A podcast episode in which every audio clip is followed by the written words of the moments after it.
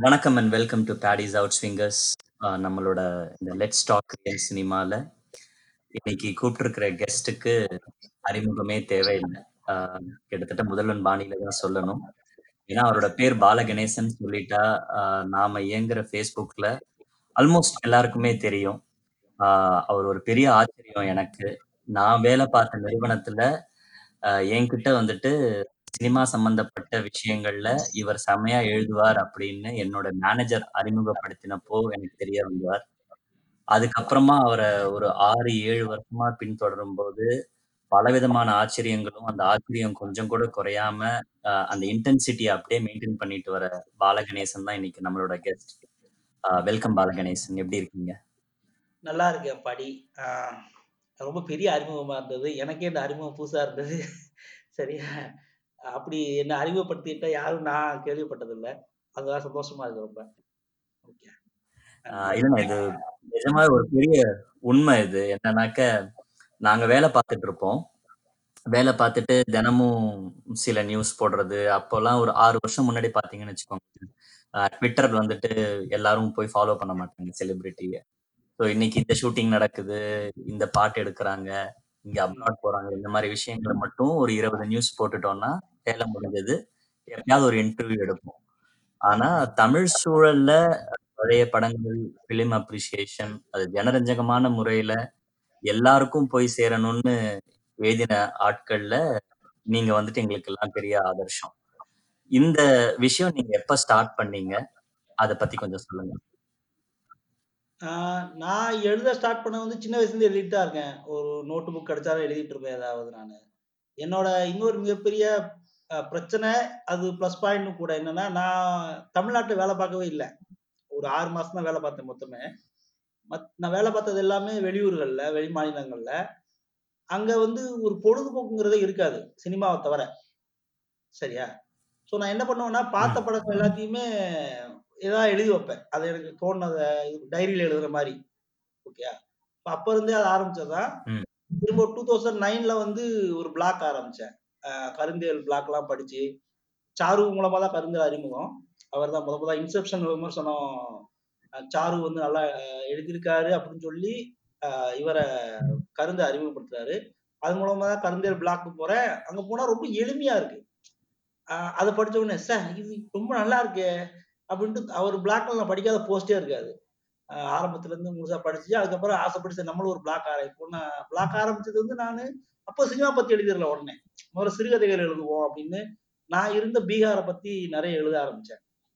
அத அங்க நடந்த சுவாரஸ்யமான சம்பவங்களை கொஞ்சம் கற்பனை கலந்து ஒரு சிறுகதையா எழுதலாம் அப்படின்னு சொல்லி முடிவு பண்ணி ஜீரோ மைல் கதைகள்னு நிறைய எழுதுனேன் நான்.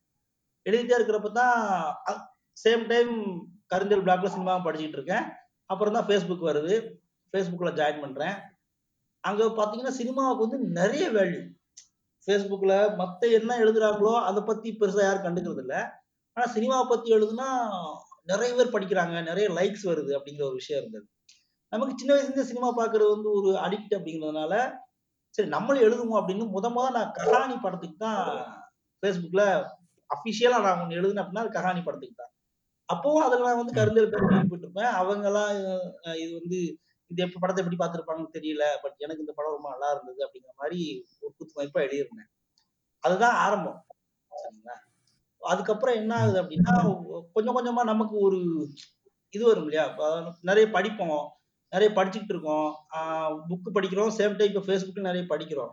பட் நான் ஃபேஸ்புக்ல படிக்கிறத கவனிக்கிறப்ப எல்லாம் எனக்கு ஒரு விஷயம் வந்து உறுத்திக்கிட்டே இருந்தது. இந்த வேற்றுமொழி படங்களை பாராட்டுறது அப்படிங்கிற விஷயம் ஆஹ் அது எப்பயோ ஆரம்பிச்சிருச்சு. பிளாக் கலர் காலத்திலேயே ஆரம்பிச்சிருச்சு அது. பட் ஃபேஸ்புக்ல அது வேற ஒரு தளத்துல இயங்கிச்சு. அது இன்னொரு விஷயம் என்னன்னா பிளாக் மாதிரியான விஷயங்கள் நீங்க எழுதிட்டீங்கன்னா வியூவர்ஸ் வெயிட் பண்ணணும் கமெண்ட்டுக்கு வெயிட் பண்ணணும். பிரபலங்கள் மட்டும் தான் சீக்கிரம் கமெண்ட்ஸ் வரும். புது ஆட்களுக்கு வராதுன்னு நிறைய ரெஸ்ட்ரிக்ஷன் இருக்கு. சரியா? ஆனா ஃபேஸ்புக்ல அப்படி இல்ல. நீங்க ஒரு போஸ்ட் எழுதுனீங்கன்னா நல்லா இருக்கு நல்லா நீங்க ஒரு நாலு வரி போஸ்ட் போட்டாலும் அதுல ஒரு ரெண்டு மணி நேரம் வந்து பேசுவான். ஆ அந்த படத்தை பார்த்திருக்கேன். இல்லாட்டி இந்த படத்தை நீங்க பாருங்கன்னு ரெக்கமெண்ட் பண்றதுக்காக அதை எழுதுவான். அந்த மாதிரி எழுதுறவங்ககிட்ட நான் பார்த்திருக்கேன் இந்த வெ- வெளிநாட்டு படங்களை பத்தி குறிப்பா இது பண்றப்போ நிறைய மட்டம் தட்டிட்டு இருந்தாங்க தமிழ் படங்களை பத்தி எனக்கு அது ரொம்ப ஆச்சரியமா இருந்துச்சு இப்படி ஒரு சூழல்ல பிறந்துட்டு இப்படி ஒரு இவ்வளவு நல்ல ரசிகர்கள் இருக்கிற ஒரு மாநிலத்துல பொறந்துட்டு எப்படி இவங்களால இந்த மாரி பேச முடியுதுங்கிற ஒரு கேள்வி தான் எனக்கு வந்தது. முதல்ல எடுத்தோனே. அ ரொம்ப யோசிச்சேனுங்க அத பத்தி நானு. அப்ப என்ன எனக்கு பேசிக்கா என்ன தோணுச்சு அப்டின்னா, இவங்க யாருக்குமே வந்து நம்ம தமிழ் சினிமாவை பத்தியே ஒரு ஒரு இதே இல்லை அவங்களுக்கு. அவங்களுக்கு வந்து அந்த வரலாறோ, இல்லாட்டி அவங்களுக்கு அந்த விஷயத்த பத்தியோ எதுவுமே தெரியல அவங்களுக்கு. அது அது நேரடியா தெரிஞ்சது. இன்னுமே கூட அந்த பிரச்சனை இருந்துட்டே இருக்கிறது தான் எனக்கு ரொம்ப ஆச்சரியமா இருக்கு. கிட்டத்தட்ட ஒரு 2011 நான் சொல்றேன். 2000 ப 20 ஆயிருச்சு. 9 வருஷமா நான் பார்த்துக்கிட்டு இருக்கேன். ஸ்டில் அது அப்படியே தான் இருக்கு. ஒரு ஒரு வெளிநாட்டு படத்தை கொண்டாடுற மாதிரியும் ஒரு விஷயத்த வந்து இது ஃபர்ஸ்ட் டைம் பண்ணிட்டாங்க. அது அப்படி பண்ணிட்டாங்க, இப்படி பண்ணிட்டாங்க.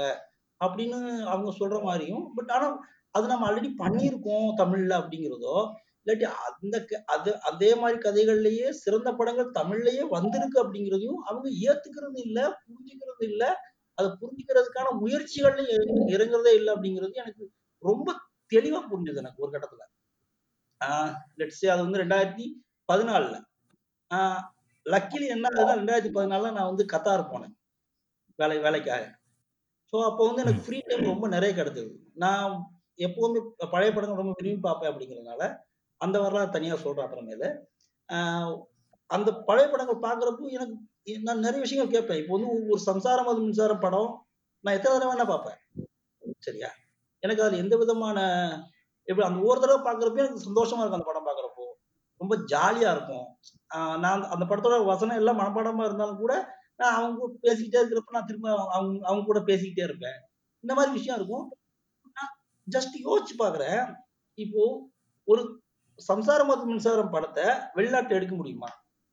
அங்க வர ஃபேமிலி டிராமாஸ் வேற. நம்ம ஊர்ல எடுக்கப்படுற ஃபேமிலி டிராமாஸ் வேற. என்ன வெள்ளித்திரை படத்துல பிரகாஷ்ராஜ் சொல்ற அந்த ஒரு வசனம்னா நம்ம ஊர்ல வந்து அம்மா செத்தா மாரில் அடிச்சுட்டு அழுவோம். அங்கெல்லாம் அவன் வந்து அமைதியா உட்காந்துருப்பான் அப்படிங்கிற அந்த ஒரு வித்தியாசம் இருக்கு இல்லையா? இந்த ஒரு வித்தியாசம் வந்து ரொம்ப அழகான ஒரு விஷயம். நம்ம கலாச்சாரத்தையும், நம்ம பண்பாடு அப்படிங்கிறதெல்லாம் வந்து ஒரு அது ஒரு வகையில வந்து நம்ம ஏமாத்துற விஷயமாவும் தோணாலும் கூட, பட் அதெல்லாம் நமக்குள்ளே இருக்குது. நம்ம பிளட்லயே இருக்க விஷயம் அதெல்லாம். இத இத நான் புரிஞ்சுக்கிட்டேன். கரெக்டா இது சொல்றதுக்கான வழி என்ன? அப்படிங்கிறப்பதான் அப்படிங்கிறப்ப தான் கிளாசிக் படங்களை பத்தி எழுதலாம் அப்படிங்கிற ஒரு விஷயம் வந்து இதாச்சு. அப்படித்தான் முத முதல்ல வந்து பாலைவன சோலை படத்தை பத்தி நான் எழுதுனேன். ஃபேஸ்புக்கில் நாஸ்டாலஜியா அப்படிங்கிற தலைப்பில் அதுதான் வந்து முதல் ஆரம்பம். எனக்கே வந்து ஃப்ரெஷ்ஷாக இருந்தது, புதுசாக இருந்தது. நம்ம வந்து இந்த இப்படி ஒரு படம் வந்திருக்கு நம்மக்கிட்ட நீ இப்போ வந்து பாய்ஸ் படம் பார்த்து அதை வந்து இப்படி கொண்டாடுற, இது பண்ணுற பட் இதே பாய்ஸ் மாதிரியான ஒரு கான்செப்ட் எப்பயோ தமிழ் சினிமாவில் ஒரு இயக்குனர் அறிமுகப்படுத்திட்டாரு. அது ரொம்ப வெற்றிகரமாக ஓடின படம். அது ரொம்ப நல்ல படமும் கூட. அப்படிங்கிறத அறிமுகப்படுத்துறதுக்கான ஒரு வாய்ப்பாக நான் எனக்கு கொடுத்துக்கிட்டேன் ஸோ அதுதான் ஆரம்ப புள்ளி. பாலைவன எழுதி உங்களுக்கு ஒரு பிரேக் த்ரூ தான் ஆரம்ப புள்ளி. கரெக்ட்டா? ஆமா. Facebook தாண்டி பலதரப்பட்ட வெப்சைட்ஸ்க்கோ, இல்லனாக்க வெளியிலயோ நீங்க எழுத ஆரம்பிச்சது இண்டியா கிளிட்ஸ் மூலமா தானா? இல்ல மத்த வெப்சைட் எழுதியிருந்தீங்களா? இல்ல மொத மொத கார்த்திக் வந்து என்ன அணுகுனப்போ, அவர் தான் ஃபர்ஸ்ட் ஆளு. அதாவது அவுட் சைட் Facebook அவர் தான். ஃபர்ஸ்ட் ஃபர்ஸ்ட் அவர் வந்து என்ட்ட பேசுறாரு. வந்து கேட்கறாரு. நீங்க வந்து எங்களுக்கு எழுதி தர்றீங்களா? அ உங்க நாஸ்டால்ஜியா பதிகள்லாம் படிச்சு ரொம்ப நல்லா இருந்தது. அது வந்து பர்ட்டிகுலரா உதிரி பூக்கள் படத்த பத்தி நான் எழுதுனது அவருக்கு ரொம்ப பிடிச்சிருந்தது. ஸோ அவர் என்ன சொன்னாருன்னா, ம். நாங்க ஒரு ஆடியோவா பண்ணலான்னு இருக்கோம். இந்த கன்டென்ட் குடுக்க முடியுமா? அப்படின்னு கேட்டாரு. ஓகே. எனக்கு எந்த பிரச்சனையும் இல்ல. ஆட்சேபனையும் இல்ல. எடுத்துக்கோங்க தலைவரே அப்படின்ட்டேன் நானு. அ அவரும் பண்ணாரு. அது நிஜமே ரொம்ப சூப்பர்பா பண்ணியிருந்தாங்க அது. நிறைய விஷயங்களை விஷயங்கள நான் எழுதுனதுல விடுபட்டு இருந்தாலும், ஒரு ஆடியோ கண்டென்ட்டுக்கு என்ன வேணுமோ, அது ரொம்ப அழகா பண்ணியிருந்தாங்க.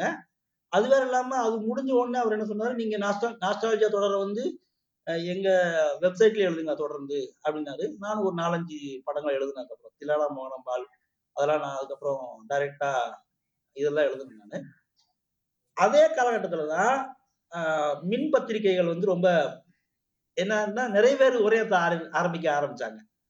சரியா? அந்த. வகையில அகம் அகல்ங்கிற ஒரு பத்திரிக்கை தொடங்குனாங்க. சத்யா ஜிபி, பாலசுப்ரமணியன், அப்புறம் சில்வியா பிளாத் மாரியான ஆட்கள்லாம் சேர்ந்து, அவங்களும் வந்து நான் என்னோட ஃப்ரெண்ட் லிஸ்ட்ல இருந்தாங்க. நெறைய எழுத பார்ப்பாங்க அப்படின்னால, அவங்க வந்து நீங்க பொதுவா கட்டுரை எழுதுங்க. சினி சினிமா கட்டுரைகள் வேணாம் அப்படின்னு சொல்லி என்ன கூப்பிட்டாங்க. நான் அதுக்கப்புறம் தான் வந்து முன்முடிவு என்னும் பூதம்ங்கன்னு ஒரு தொடர் ஆரம்பிச்சேன் நானு. அந்த தொடர்லயே அதுக்கப்புறம் சினிமா பத்தி நிறைய எழுதினேன் அது ஒன் பை ஒன்னா வளர்ந்தது. அதுக்கப்புறம் அகல்ல இருந்து பிரிஞ்சு அகம் வந்தது. அதுல வந்து நான் வாழ்க்கை ஒரு சினிமா சினிமா அப்படிங்கிற ஒரு தொடர் எழுதினேன். ஆக்சுவலி எனக்கு ரொம்ப பிடிச்ச ஒரு வரி இந்த வாழ்க்கை ஒரு சினிமா சினிமா அப்படிங்கிறது. அதையே பேஸ் பண்ணி எழுதலாம் அப்படின்ட்டு ரியல் லைஃபுக்கும் ரீல் லைஃபுக்கும் இருக்கிற கனெக்ஷன்ஸ் நம்ம சினிமா திரையில பார்த்த பல விஷயங்கள் ரியல் லைஃப்ல நடந்திருக்கும் இல்லையா? நம்ம லைஃப்லயே ஸோ அதோ இதோட கனெக்ட் பண்ணி அந்த மாதிரி ஒரு ஒரு பத்து எபிசோட் கொண்ட ஒரு தொடர் எழுதியிருந்தேன் நான். அது சேம் டயத்துல இந்தியா கிளிட்ஸ்லயும் நான் வந்து புதுசு கண்ணா புதுசு அப்படிங்கிற இன்னொரு சப்ஜெக்ட்லயும் நான் அதாவது அது வரைக்கும் வந்திருக்காத ஒரு ஜோனர் அல்லது புது அலை சினிமா அந்த மாதிரியான பார்வையில ஒரு படம் எழுத ஆரம்பிச்சு குறிப்பா அந்த நாள் ஃபைவ் ஸ்டார் இந்த மாதிரியான படங்கள் வந்து அதுல இடம்பெற்றுச்சு. இது எல்லாமே வந்து இந்தியா கிளிட்ஸ் தான் வந்துச்சு ஆக்சுவலி இது நடுவில் இந்த மின் பத்திரிகைகள் வந்து அப்போ நிறைய பிரச்சனைகள் ஆகி நின்று போய் அவங்களுக்குள்ள சண்டை வந்து இதானதுக்கப்புறம் நியூஸ் டிஎம்ல இருந்து கேட்டுக்கிட்டாங்க எழுதுறதுக்கு. அதில் அதுல ஒரு முக்கியமான விஷயம் என்னன்னா முதல் முதல் நான் எழுதுறதுக்கு சம்பளம் கொடுத்தாங்க வந்து நியூஸ் டிஎம் காரங்க தான். சரிங்களா? ஒரு இரநூத்தம்பது ரூபா கொடுத்தாங்க ஒரு கட்டுரைக்கு. அது வந்து எனக்கு அப்பதான் புரிஞ்சது ஓகே. நம்ம எழுதுறது வந்து நம்ம பிரபலமா இருக்கோம்னு எழுத சொல்லாம நான் எழுதுற கண்டென்ட் இருக்குன்னு மதிச்சு அதை பதிவும் பண்ணி எனக்கு சம்பளமும் கொடுத்தாங்க அப்படிங்கிறப்ப சந்தோஷமா இருந்தது. அப்படித்தான் அது வந்து அதுக்கப்புறம் நான் முழுக்க முழுக்க வெளியே ஆரம்பிச்சது. நான் ஃபேஸ்புக்ல எழுதுனது எழுதுனது போக எக்ஸ்க்ளூசிவா நம்ம வந்து சில விஜய் விஷயங்களை எழுதணும்னு முடிவு பண்ணி அதுக்கப்புறம் வந்து நான் வெளியே எழுத ஆரம்பிச்சேன். அப்போ இந்த ஆறு வருஷம் அந்த டூ தௌசண்ட் சீரீஸா எழுதுறதுக்கு ஒரு ஆறு வருஷம் ஆயிருக்கு. ஆமா. சரியா? நீங்க இந்த மெனக்கடல் இருக்குல்ல இப்போ ஒரு பதிவு வந்துட்டு ஃபேஸ்புக்ல எழுதுறதுக்கும் சீரியஸா நான் ஒரு கண்டென்ட் எழுதுறதுக்கும் நீங்க ரெண்டுத்தையும் பிரிச்சு பாக்குறீங்களா? இல்ல ஃபேஸ்புக்கு கொடுக்குற அதே மெனக்கடல் தான் வெளியில இருந்து யார் கேட்டாலும் பண்றேன் அப்படிங்கிறது இருக்கா? அது சப்ஜெக்டை பொறுத்து தான் மாறும் அது. உதாரணத்துக்கு இப்போ வந்து எனக்கு தெரிஞ்ச விஷயம் எழுதுன்னு வச்சுக்குவாங்க சரிங்களா? ஃபேஸ்புக்காக ஒன்று எழுதணும் அப்படின்னா இப்போ ஒரு படம் பார்க்குறேன் அப்படின்னா அந்த படம் பார்த்துட்டேன் நான். அந்த படத்தை பத்தி எனக்கு ஒரு கருத்து இருக்கும். சரியா? அதை அந்த படத்தில் உள்ளவங்க பத்தி சொல்றது மூலமா என்னோட தனிப்பட்ட கருத்தை பதிவு பண்றதுங்கிறதுக்கு எந்த விதமான முயற்சியும் எந்த தேவை கிடையாது. நான் வழக்கம் போல படம் பார்க்குறேன். அதை பதிவு பண்றேங்கிறதோட நின்று போயிடும் சரியா? பட். இதுவே வந்து இரு துருவங்கள் நான் ஒன்று ஒரு ஒரு தொடர் ஸ்டார்ட் பண்றேன். அதாவது அப்போ அந்தந்த காலகட்டத்தில் இருந்த இரண்டு பெரிய நடிகர்கள் பத்தி எழுதணும்னு நான் ஸ்டார்ட் பண்றேன். அப்படிங்கிறப்போ அதுக்கான உழைப்பு ரொம்ப அதிகமா தேவைப்பட்டுச்சு. ஏன்னா ஒண்ணு அந்த வரலாறு எல்லாம் முதல்ல எனக்கு தெரியணும். எனக்கே அதுல பாதி நான் படிச்ச அளவுக்கு தான் அது தெரியும். அது நிறைய ஞாபகம் வச்சுக்க முடியாது. அதனால என்ன ஆச்சு அப்படின்னா அதுக்கான முயற்சி ஒரு கட்டு எழுதுறதுக்கு மினிமம் ரெண்டு மூணு நாள் கூட ஆகும். அவ்வளவு ரிவைஸ் பண்ணணும் அவ்வளவு படிக்கணும். என்கிட்ட நிறைய சினிமா சம்பந்தப்பட்ட புஸ்தகங்கள் இருக்கு. அதை ரெஃபர் பண்ணணும். விக்கிபீடியா பார்த்து எழுதுறது எனக்கு பிடிக்காது. பட் ஆனா விக்கிபீடியால ஒரு பெரிய வசதி இருக்கு. கீழே வந்து எக்ஸ்டர்னல் லிங்க்ஸ் போட்டு கொடுத்து வச்சிருப்பான். எதுல இருந்து அவன் எடுத்தா அப்படின்னு. ஸோ அதை கிளிக் பண்ணி பார்த்தோம் அப்படின்னா ஒரிஜினல் கட்டுரை எங்க இருந்து வந்து தெரிஞ்சிடும் ஸோ அதோட ஆத்தென்டிசிட்டியை நம்ம வந்து கரெக்டா தெரிஞ்சுக்கலாம். தெரிஞ்சுக்க அப்புறம் நம்ம அதுல இருந்து குறிப்புகள் எடுக்கணும். குறிப்பா ரேண்டார் கை தியோடர் பாஸ்கரன் இவங்க எழுதின கட்டுரைகளா இருந்ததுன்னா கண்ணை முடிக்கு நம்ம நம்பிடலாம். ஏன்னா அவங்களோட ஆத்திரிசிட்டி அப்படி. ஸோ அந்த அந்த விஷயங்கள் வந்து நம்ம குறிப்பு எடுக்கணும் அதை கரெக்டா சேர்க்கணும். அது ஒரு பெரிய வேலை. பட் இதுவே ஃபேஸ்புக்லயும் நடந்திருக்கு. என்னாச்சு அப்படின்னா ஆஹ் சில கட்டுரைகள் வந்து நமக்கு ரொம்ப பிடிக்கும். நம்ம வந்து சொல்லுவோம் இல்லையா? இப்போ நான் நியூஸ் டீம்கிட்டே சொன்னேன். அவங்க அந்த சரா சுப்பிரமணியன் நண்பர். அவர்கிட்ட சொன்னேன் தலைவரை ஒரு சூப்பர் மேட்ரு இருக்கு. இந்த மாதிரி ஜோனர் வாரியா தமிழ் சினிமாவை நம்ம பிரிச்சு எழுதுவோம் அப்படின்னு எப்படின்னா. இப்போ ஆக்ஷன் ஜோனர் எடுத்துக்கிட்டா தமிழ்ல வந்து முதல் ஆக்ஷன் ஜோனர் எது? அந்த முதல் ஆக்ஷன் ஹீரோ யாருன்னு ஆரம்பிச்சு இப்போ உள்ள வரைக்கும் எழுதலாம் அப்படின்னு ஒரு பிளான் இருக்கு. அதே மாதிரி பேய் படங்கள் பக்தி படங்கள் சென்டிமெண்ட் படங்கள் காமெடி படங்கள்னு ஒரு ஒரு தனித்தனியா எழுதலாம் நாம அப்படின்னு அவருக்கு அந்த ஐடியா பிடிச்சிருந்தது பட் அவர் பப்ளிஷர் இருக்காரு இல்லையா? அவருக்கு அந்த ஐடியா பிடிக்கல. இல்ல இது வேற மாதிரி இருக்கு நல்லா இருக்காது அப்படிங்கிற மாதிரி ஃபீல் பண்ணாரு. பட் எனக்கு இந்த ஐடியா பிடிச்சிருச்சு. ஸோ நான் என்ன பண்ணேன்னா ஃபேஸ்புக்கில் தான் எழுதுறேன் நான். பட் அது ஒவ்வொரு கட்டுரை எழுதுறதுக்கும் மினிமம் ஒரு நாள் ஆகும் மினிமம் ஏன்னா நீங்க யோசிச்சு பாருங்க முதல் பேய் படம் எதுன்னு தேடணும். இல்லாட்டி முதல் பக்தி படம் எதுன்னு தேடணும் அப்படின்னா நம்ம நைன் சினிமா ஆரம்பிச்ச காலகட்டத்துக்கு போகணும் தமிழ்ல. அங்க இருந்து ஆரம்பிச்சு ஒரு ஒரு படமா ஒவ்வொரு படமா மென்ஷன் பண்ணி அது எப்படி வளர்ந்தது அதுல என்னென்ன டெக்னாலஜி டெக்னாலஜி மாற்றங்கள் வந்தது அதுல இருந்து நடிகர்கள் அப்புறம் என்ன ஆனாங்க வரைக்கும் கொண்டு வரணும். இவ்வளவும் நோட்ஸ் எடுத்து முடிச்சு நம்ம ஒரு கட்டுரை வந்து எழுதி முடிக்கிறதுக்கு மினிமம் ஒரு நாள் முழுசா ஆயிரும். டுவெண்ட்டி ஃபோர் ஹவர்ஸ் ஆயிரும். ஸோ இன்னொரு விஷயம் எனக்கு வந்து டிமிட்ரி ஐவனோஸ்கி இருக்கார் இல்லையா? கார்த்திக். அவர் கத்துக் கொடுத்த. ஒரு விஷயத்த நான் மறக்கவே மாட்டேன் வாழ்க்கையில. அவர் என்ன சொல்லுவாருன்னா ஒரு நல்ல கற்ற வரணும் அப்படின்னா மினிமம் நீங்க ஆறு மணி நேரம் செலவழிக்கணும் அப்படின்னாரு. எனக்கு அது அவர் எந்த தரத்துல சொன்னாரு எப்ப சொன்னார் அப்படிங்கிறத விட எனக்கு அது மனசுல ஆழமா பதிஞ்சிருச்சு. ஸோ நம்ம எவ்வளவு டைம் ஸ்பெண்ட் பண்றோமோ அவ்வளவு குவாலிட்டியா அந்த ப்ராடக்ட் இருக்கும் அப்படிங்கிறதுல எனக்கு முழு நம்பிக்கை எப்பவுமே உண்டு. அது அவர் சொன்னதுல அதுக்கப்புறம் ரொம்ப ஆழமா பதிஞ்சிருச்சு. அதுக்கப்புறம் அந்த மேலோட்டமா எழுதுறது அப்படிங்கிற விஷயத்த நான் நிப்பாட்டிட்டேன். ஒரு விஷயம் எழுத போறோம் அப்படின்னா கொஞ்சமா அதை பத்தி தெரிஞ்சுக்கணும் நாம கிண்டல்லாம் பண்ண போறோம்னாலும் கூட நமக்கு அதுக்கு வந்து ஒரு சப்போர்ட் டாக்குமெண்ட் மாதிரி ஒன்று வேணும் நம்மக்கிட்ட அப்படிங்கிற ஒரு நினப்பு எனக்கு வந்து ரொம்ப ஆழமா அதுக்கப்புறம் பதிஞ்சது. அது ஃபேஸ்புக் கற்றுக் கொடுத்த மிக முக்கியமான விஷயங்கள்ல ஒன்று ஸோ அந்த மாதிரி தான் நான் அதை பார்க்குறேன் நான் ஃபேஸ்புக்லேயும் அதே அளவு இது பண்ணியிருக்கேன் பட் நிறைய ஜல்லி அடிச்சிருக்கேன். ஆரம்ப காலகட்டங்களில். சமீபங்களில் பண்ணுறதில்ல ஆனால் நான் எப்போல்லாம் வெப்சைட் மற்ற வெப்சைட் எழுதுறனோ அப்போல்லாம் வந்து என்னோட முழு அர்ப்பணிப்பும் கொடுத்துருக்கேன். அதுக்கான டைம் எடுத்துருக்கேன். சில கட்டுரைகள்லாம் முடிக்க ஒரு வாரம் கூட ஆயிருக்கு எனக்கு. உதாரணத்துக்கு இப்பவே கூட வாசகசாலைக்கு வந்து கேம் ஆஃப் த்ரோன்ஸ் பத்தி எழுதுங்க அப்படின்னு அவங்க சொல்லிட்டாங்க. அது கரெக்டா போய் சேரணுங்கிறக்காக நான் நான் எவ்வளவு விஷயங்கள் இது பண்ண வேண்டியிருந்தது. கடைசியில அது செட் ஆகிற வரைக்கும் ரொம்ப கஷ்டமா இருந்தது. ஒரு வழியா செட் ஆச்சு. பட் அதுக்கப்புறம் தொடர முடியல. ஏன்னா அது எடுத்துக்கிற டயம் அப்படி. ஒரு கட்டுரை எழுதி முடிக்கிறதுக்கு மினிமம் அஞ்சு நாள் ஆகுது எனக்கு.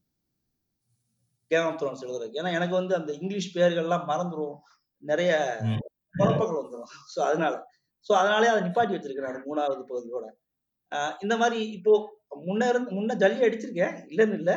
பட் இப்போ அப்படி பண்றது இல்லை இப்போ எங்களுதுனாலும் ஓரளவுக்கு என்னால் முடிஞ்ச அளவுக்கு நியாயத்தை கற்பிக்கிற மாதிரி தான் பண்ணிட்டு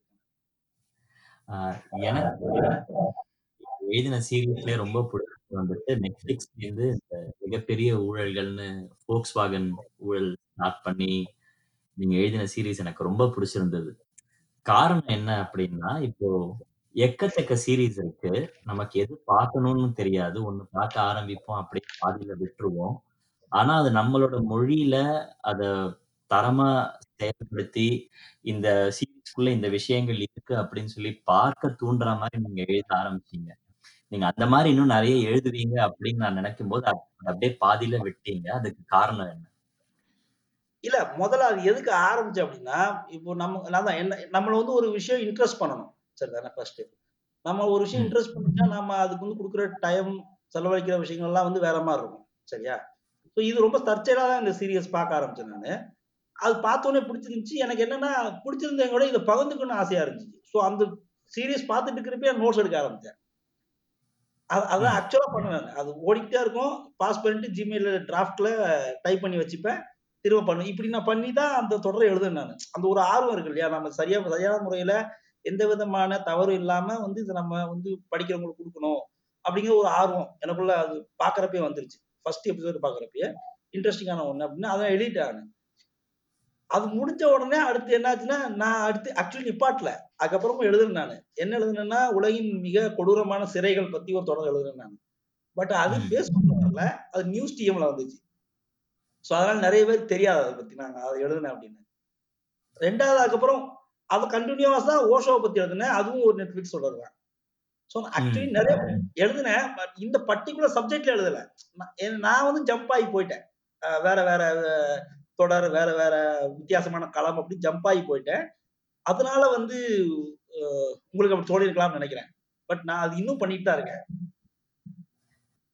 பாலா இங்க இந்த டிமாண்ட் வாசஸ் இருக்குல்ல இப்போ இப்போ நீங்க இல்ல உங்களை மாதிரி எழுதுறவங்க அனுதினமோ இல்லைன்னா வாரத்துக்கு ஒரு ரெண்டு மூணு முக்கியமான கட்டுரைகள் எழுதுற காரணத்தினால இப்போ நானே மறந்துட்டேன். நீங்க ஓட்டோ பத்தி எழுதினதை வந்துட்டு நான் படிச்சிருக்கேன். ஆனா இப்ப நீங்க சொல்லும் போது எனக்கு ஞாபகம் வருது. இப்போ ஃபேஸ்புக்ல ஒரு அதுல நான் ஸ்க்ரோல் பண்ணியோ இல்லைன்னா ஒரு கீபோர்ட் சர்ச் போட்டோ எனக்கு திடீர்னு ஞாபகம் வச்சுக்கணும்.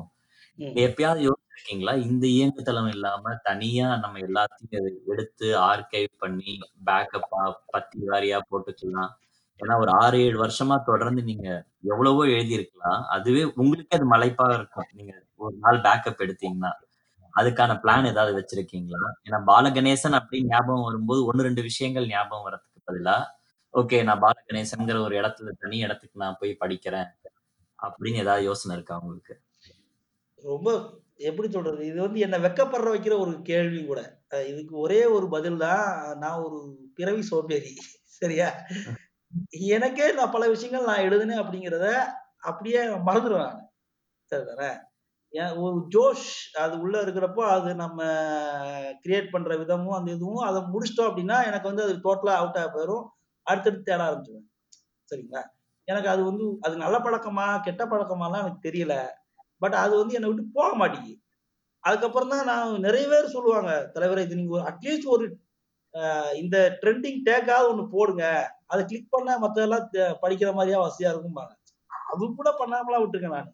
அந்த வகையில நான் வந்து நம்ப மாட்டீங்க. ஃபேஸ்புக் வந்து ஆரம்பிச்சுல புதுசுல வந்து இந்த சினிமாக்காக இருக்கிற குழுக்கள் இருக்கு இல்லையா? அப்போ திரைப்பட காதலர் குழுமம் வந்து தேர்ஸ்ட் பார் சினிமா ரெண்டு அதுதான் ரொம்ப ஃபேமஸ் அங்க வந்து நானு எ தினம் ஒரு இயக்குனர்னு ஒரு தொடர் எழுதினேன். கிட்டத்தட்ட முப்பத்தி ரெண்டு இயக்குனர்களை பத்தி எழுதியிருக்கேன். ஆக்சுவலி இப்ப நான் தேடுறேன் எனக்கே கிடைக்க மாட்டேங்குது. சீரியஸா அத துவக்கணும்னு நெனச்சிருக்கேன். அதெல்லாம் வந்து நான் ரொம்ப சீரியஸா, சின்சியரா எழுதின விஷயங்கள். அதான் வந்து எப்படியாவது நம்ம வந்து அ மக்கள் கிட்ட ரீச் ஆகணுங்கிற ஒரு இது இருக்கும் இல்லையா? ஒரு வேகம் இருக்கும் இல்லையா நம்மகிட்ட. அந்த காலகட்டங்கள்ல நான் பார்த்து, பார்த்து எழுதின கட்டுரைகள் அதெல்லாம். அது அது வந்து நான் என்ன கொடுமைன்னா, அத நான் என்னோட மெயின் Facebook பேஜ்ல போடவே இல்ல. ஒன்லி அந்த. குழுக்கள்ல மட்டும் தான் எழுதினேன். இப்ப அங்க போய் தேடி போனோம்னா, ஒரு ஒரு ஒரு கீவேர்ட் போட்டு தேடணும் அப்படின்னா, அது ஆயிரக்கணக்கான கட்டுரைகள் வருது. என்னோட தேட முடியல. அது நடந்து 2014க்கு பக் 13, 14 நடந்த விஷயங்கள். ஸோ இப்போ என்னால் அதை திரும்ப எடுக்கவே முடியல. எனக்கு ரொம்ப வருத்தமா இருக்கும். அது ஒரு பாயிண்ட். ரெண்டாவது வந்து இப்போ சமீபத்தில் அதை உணர்ந்துட்டு என்ன பண்றேன்னா, எல்லாமே ஜிமெயில டைப் பண்றேன் ஃபர்ஸ்ட் ஸோ எல்லா டிராஃப்ட்டுமே Gmailல என்கிட்ட இருக்கு. பாதுகாப்பா. ஒன்று இன்னொன்று இந்த ஓஷோ பத்தி எழுதுனதெல்லாம் தனியாக என்ன பண்ணேன்னா, ஃபேஸ்புக்லேயும் நோட்ஸ் அப்படின்னு சொல்லி போட்டு போட்டேன். அப்போ சில கட்டுரைகள் வந்து எனக்கு எனக்கு பிடிச்சிருந்த சில கட்டுரைகள் என்ன பண்ணுன்னா என்னோட பிளாக்ல காப்பி பேஸ்ட் பண்ணி வச்சுக்கிட்டேன். இவ்வளவுதான் என்னால பண்ண முடிஞ்சிருக்கு இப்போதைக்கு. பட் நீங்க சொல்ற மாதிரி தொகுக்கணும், அதை வந்து ஒரு விஷயமா எடுக்கணும், எடுத்துட்டு வரணும் அப்படிங்கிறது ஒரு பெரிய வேலை. பட் அது நினைச்சா உட்காந்தா பண்ணிடுவேன் நானு. அது நினைக்க தான் முடியல. அவ்வளவுதான் பிரச்சனை. வேற ஒண்ணும் இல்லை பட் அதுக்கு இப்போ வந்து இப்போ எழுதுற விஷயங்கள்லாம் வந்து கொஞ்சம் நான் எப்படி சொல்றது? கொஞ்சம் அலர்ட்டா இருக்கேன். ஓகே. இது ஒர்த்து அப்படின்னா, நான் அதை அதுக்கேற்ற மாதிரியான மரியாதையோட அங்க எடுத்து வச்சிருக்கேன் ஸோ அந்த தப்பிச்சுருவேன்னு நெனைக்கிறேன். பாலா இந்த கேள்வி நான் கேட்டதுக்கு முக்கியமான காரணம் என்னன்னா, தமிழ் சினிமாவோட ஹிஸ்டரி பார்த்தீங்கன்னாக்க ரொம்ப ரிச். நம்மளோட ஃபர்ஸ்ட் சூப்பர் ஸ்டார்லேருந்து இப்போ இருக்கிற சூப்பர் ஸ்டார்ஸ் வரைக்கும் நம்ம போய் பார்க்கணும் அப்படின்னா. அந்தந்த காலகட்டத்துல பிறந்தவங்க சொல்ற கதைகள் தான் நமக்கு பிரதானமா இருக்கு. இல்லன்னா ம். ஃபிலிம் நியூஸ் ஆனந்த் புத்த புத்தகங்களோ, இல்ல அதுக்கும் பின்னாடி போய் ஃபிலிம் சேம்பர்லேருந்து எடுத்து படிக்கணும் தான். இப்ப நான் வந்துட்டு எங்க அப்பா மூலமா சிவாஜி கதைகள், எம்ஜிஆர் கதைகள் கேட்டிருக்கேன். எங்க அம்மா எனக்கு ஜெய்சங்கர் பத்தி சொல்லியிருப்பாங்க. உங்களுக்கும் அப்படி. ஆனா அந்தந்த காலகட்டத்துல இருக்கிறவங்க கிட்ட தான் போய் கேட்கணுங்கிற ஆக்சஸ் இருக்கு. இப்போ. நீங்க ஏற்கனவே தொகுத்துட்டீங்க. அதாவது தமிழ் சினிமாவோட முதல் படங்கள்லேருந்து இப்ப வரைக்கும் ஒவ்வொரு சூப்பர் ஸ்டார்ஸ் பத்தி நீங்க எழுதுறீங்கன்னா, இப்ப. நீங்க அத ப்ராப்பர் டாக்குமென்டேஷன் பண்ணலன்னா, இப்ப நீங்க. 2 பேர் தியோடர் பாஸ்கரனோட கட்டுரைகள்லாம் பார்த்தேன்னா, எனக்கு ஃபுல் ஆத்தென்டிசிட்டி இருக்கும்னு சொல்றீங்கல்ல. அந்த மாதிரி ஒரு 15 வருடங்கள் கழிச்சு வேற யாராவது, ஓகே நான் பாலகணேசனோட ஆர்டிகல் பண்ணினா, எனக்கு இந்த விஷயங்கள் கிடைக்கும் அப்படின்னு அவங்க கண்டுபிடிக்கிறதுக்கு ஏதுவா நீங்க செய்யணுங்கிறதுக்காக தான் நான் கேட்டேன். நியாயமான கேள்வி. பட் இது என்ன ஒரு விஷயம் அப்படின்னா, இப்போ நீங்க ஒரு ஒரு ஒரு இந்த மாதிரி பண்ணணும் அப்படின்னு ஒரு விஷயம் இருக்கு வச்சுக்கோங்களேன். அதுக்கு முதல்ல அது எந்த பாயிண்ட்ல இருந்து அந்த கரு உருவாச்சு. இதை எழுதலாம், இத பண்ணலாங்கிற கரு உருவாச்சு அப்படிங்கிற ஒரு விஷயம் இருக்கு இல்லையா? அது ரொம்ப முக்கியம். எனக்கு இது எல்லாமே ரொம்ப ஜாலியா தோன்ற விஷயங்கள். சரியா? யாராவது எழுதியிருப்பாங்க. அதுல வந்து அந்த விஷயம் மிஸ் ஆயிருக்கும். இல்லாட்டி அந்த விஷயம் வந்து ரொம்ப கம்மியா இருந்திருக்கும். இது இன்னும் கொஞ்சம் விவரிச்சு எழுதலாமே! அப்படின்னு தோணும் எனக்கு போற போக்குல. அப்படி போற போக்குல தோன்ற விஷயங்கள் தான் ஒரு கட்டத்துல என்ன ஆகுதுன்னா, அது வந்து ஓகே இதே நம்ம எழுதிருவோம் அப்படின்னு சொல்லி என்ன எழுத வைக்கிது புரியுதா உங்களுக்கு? இப்போ வந்து ஒரு ம். பர்ப்பஸ் நம்ம எழுதுறோம். ஒரு விஷயத்த பத்தி எழுத போறோம். அதோட பர்ப்பஸ் உருவான இடங்கிறது கொஞ்சம் சீரியஸா இருக்கணும் இல்லையா? ஒரு புஷ்ஷிங் மேட்டர் இருக்கும்ல. எனக்கு என் விஷயத்துல அந்த புஷ்ஷிங் மேட்டரும் நானா தான் இருக்கேன். எங்கேயோ ஒரு இடத்துல விளையாட்டா யோசிச்சிருக்கேன். விளையாட்டா அத வந்து நானு இத பத்தி பண்ணலாமே அப்படின்னு நெனச்சிருக்கேன். நெனச்சதும் நான் குடுக்குறேன். புரியுதா உங்களுக்கு? ஸோ அதனாலயே ஆட்டோமேட்டிக்கா என்ன ஆகுதுன்னா, ஒரு நான் எழுத எழுதுறப்ப ரொம்ப ஜாலி மூட்ல தான் அத எழுதுறேன் நானு. அந்த அந்த சீரியஸ்னஸ் என்ட்ட வந்து இன்னும் ரொம்ப கம்மியா தான் இருக்கு. என்னதான் உட்காந்து அதுக்கான ஆராய்ச்சிகள் பண்ணாலும் நிறைய படித்தாலும் நிறைய விஷயங்களை நான் வந்து ரெஃபரன்ஸ் எடுத்துக்கிட்டாலும் அது எல்லாமே வந்து ஒரு ஒரு விளையாட்டுத்தனம் கலந்து எனக்கு இன்னும் இருக்கு என்கிட்ட. அதை நான் குறைச்சிக்கிட்டேன் அப்படின்னா நீங்க சொன்ன மாதிரியான விஷயங்கள் வந்து எழுதுறப்பயே எனக்கு என்னால வந்து நம்ம வந்து பிற்காலத்துல வந்து இந்த மாதிரி சர்ச் பண்ணாங்க இந்த மாதிரி ஏதாவது ஒரு விஷயம் வந்து ரெஃபர் எடுத்துக்கணும் அப்படின்னா நம்ம ஏதோ யூஸ் பண்ணிக்கலாம் அப்படிங்கிற ஐடியா வந்து என் மைண்ட்ல வந்து நிற்கும் அதான் உண்மை. ஸோ அந்த விளையாட்டுத்தனம் தான் இதில் இப்பவும் முன்னணியில் இருக்கு. நீங்க சொல்றது நல்ல விஷயம். இப்பவே நீங்க சொன்ன மாதிரி இப்போ எனக்கு இந்த பேட்டியின் மூலமா இது ஒரு பலனா கூட இருக்கலாம். இனிமே நான் எனக்கு இருக்கிற ஃப்ரீ டைம் தான் என்ன பண்ண போறேன் அப்படின்னா இந்த மாதிரியான விஷயங்களை வந்து தொகுத்து ஒரு இடத்துல வைக்கிற மாதிரி அட்லீஸ்ட் ஒரு ஒரு கீவேர்டு போட்டு சர்ச் பண்ணாங்கன்னா கிடைக்கிற மாதிரி ஏதாவது ஒன்று பண்ணணும். சரிங்களா? ஸோ அதை அதை வந்து அதை பேட்டி ஆரம்பிச்சு இருபத்தஞ்சு நிமிஷத்துலயே ஒரு அறிவு கண் திறந்த மாதிரி வச்சுக்கலாங்க சீரியஸா இல்ல இது வந்து ஒரு நீங்க ஆகார சிகன்னு புத்தகம் எழுதின மாதிரி எல்லாருக்கும் எல்லார்கிட்டயும் சில விஷயங்கள் ரொம்ப பிடிச்சிருக்கும். எனக்கு எனக்கும் என்னைய தாண்டி நான் ரெண்டு பாட்காஸ்ட் பண்ணும்போது நிறைய பேர் பாலகணேசனை கூப்பிடுங்க பேசுங்க. அவர்கிட்ட இந்த கேள்வியை கேளுங்கன்னு எல்லாருமே என்கிட்ட கொடுத்த கேள்விகள் தான் இது எல்லாமே. இது நான் மட்டும் கேட்கல அதனால நீங்க இது எல்லாத்தையும் சீரியஸா எடுத்துக்கணும்னு கோரிக்கை வச்சுக்கிறேன். Okay okay. அப்ப எல்லாத்துக்கும் நன்றி. அடுத்தது பாலா இப்போ எங்களுக்கெல்லாம் விஜய் அஜித்தோட ஃபுல் இது நாங்க பார்த்திருக்கோம். அவங்களோட பிரைம்ல இருந்து. நீங்க அந்த மாதிரி ரஜினி கமல் பார்த்திருப்பீங்க. ஸோ நம்மளோட டைம் லைன் தாண்டி பின்னாடி போய் அப்போ இருக்கிற படங்கள் அப்போ இருக்கிற சூப்பர் ஸ்டார்லாம் ரசிக்கிறது அந்த லேக் ஆகும் நம்ம பார்த்து வளர்ந்த சினிமாவோட டெம்ப்ளேட்ல இருந்து மொத்தமா டிஃப்ரெண்டா இருக்கும் அவங்களோட படங்கள் எல்லாம். நம்ம அப்படின்னாக்க ஒரு பதினஞ்சு இருபது நிமிஷத்துலயே போர் அடிச்சு நான்லாம் சேனல் ஆஃப் பண்ணிடுவேன். ஒரு குறிப்பிட்ட ஒரு பதினஞ்சு இருபது படங்கள் தாண்டி நான் பழைய படங்கள் எதுவுமே பார்த்தது இல்லை உங்களுக்கு பின்னோக்கி பயணப்பட்டு எல்லா தமிழ் படங்களையும் ரசிக்கணும் அப்படிங்கிற ஆர்வம் யார்கிட்ட இருந்து வந்தது? எப்போ ஸ்டார்ட் ஆச்சு? இது வாழ்க்கை வரலாறே சொல்லணும் ஆக்சுவலி என்னன்னா நாங்க எங்க சின்ன ஊர் ஒரு பேரூராட்சி சுத்தி இருக்கிற பதினெட்டு பட்டிக்கு எங்க ஊர் தான் ஜங்ஷன் புதூர் அப்படிங்கிற ஊரு. ஸோ ஏதாவது பொருள் வாங்கணும் ஏதாவது பண்ணால் சுற்றி கிராமத்துலேருந்து எங்கள் ஊர் தான் வருவாங்க. அப்படி இருக்க காலகட்டத்தில் வந்து அப்போல்லாம் கல்யாண வீடாகட்டும் எந்த விசேஷ வீடாகட்டும் திருவிழாவாகட்டும் சினிமா இல்லாமல் நிறைவடையாது. தினமும் நைட்டு வந்து அந்த கல்யாணத்துக்கு முதல் நாள் நைட்டு வந்து ஒரு மினிமம் நாலு படமாவது போடுவாங்க. எல்லாரும் முடிச்சிருப்பாங்க சரியா? ஸோ எல்லார் வீட்லேயும் டிவி இருக்காது. குறிப்பாக கலர் டிவி இருக்காது. டெக்கு இருக்காது. கேசட் இருக்காது. ஸோ அவங்க என்ன பண்ணாங்க வாடகைக்கு எடுப்பாங்க. எங்க அண்ணன் வந்து ரொம்ப அறிவாளி சிவகுரு அண்ணன். அவர் வந்து ஏதாவது வித்தியாசமான தொழில் ட்ரை பண்ணிட்டே இருப்பாரு. ஸோ அப்போ அவரோட மூலையில உதிச்ச ஐடியா தான் நாம ஏன் டிவி டெக் வாடகை விடக்கூடாது நம்ம ஊர்ல? அதுக்கு முன்னாடி ரெண்டு மூணு பேர் விட்டுட்டு இருந்தாங்க. இருந்தாலும் எங்க வீட்டை பொறுத்த வரைக்கும் அது ஒரு ரிஸ்க் கொஞ்சம் முதலீடு பண்ணணும் அந்த மாதிரியான விஷயங்கள். ஸோ அவர் என்ன பண்ணாருன்னா சரி நம்ம பண்ணுவோம் அப்படின்ட்டு தைரியமா ஒரு டெக்கு பிளேயர் ஒன்று அது போ ஒரு விசிபி தான் வாங்கினார். ஃபர்ஸ்ட் விசிஆர் கூட வாங்கல. ஒரு விசிபியும் ஒரு பிபிஎல் கலர் டிவி ஒன்று வாங்கினாரு.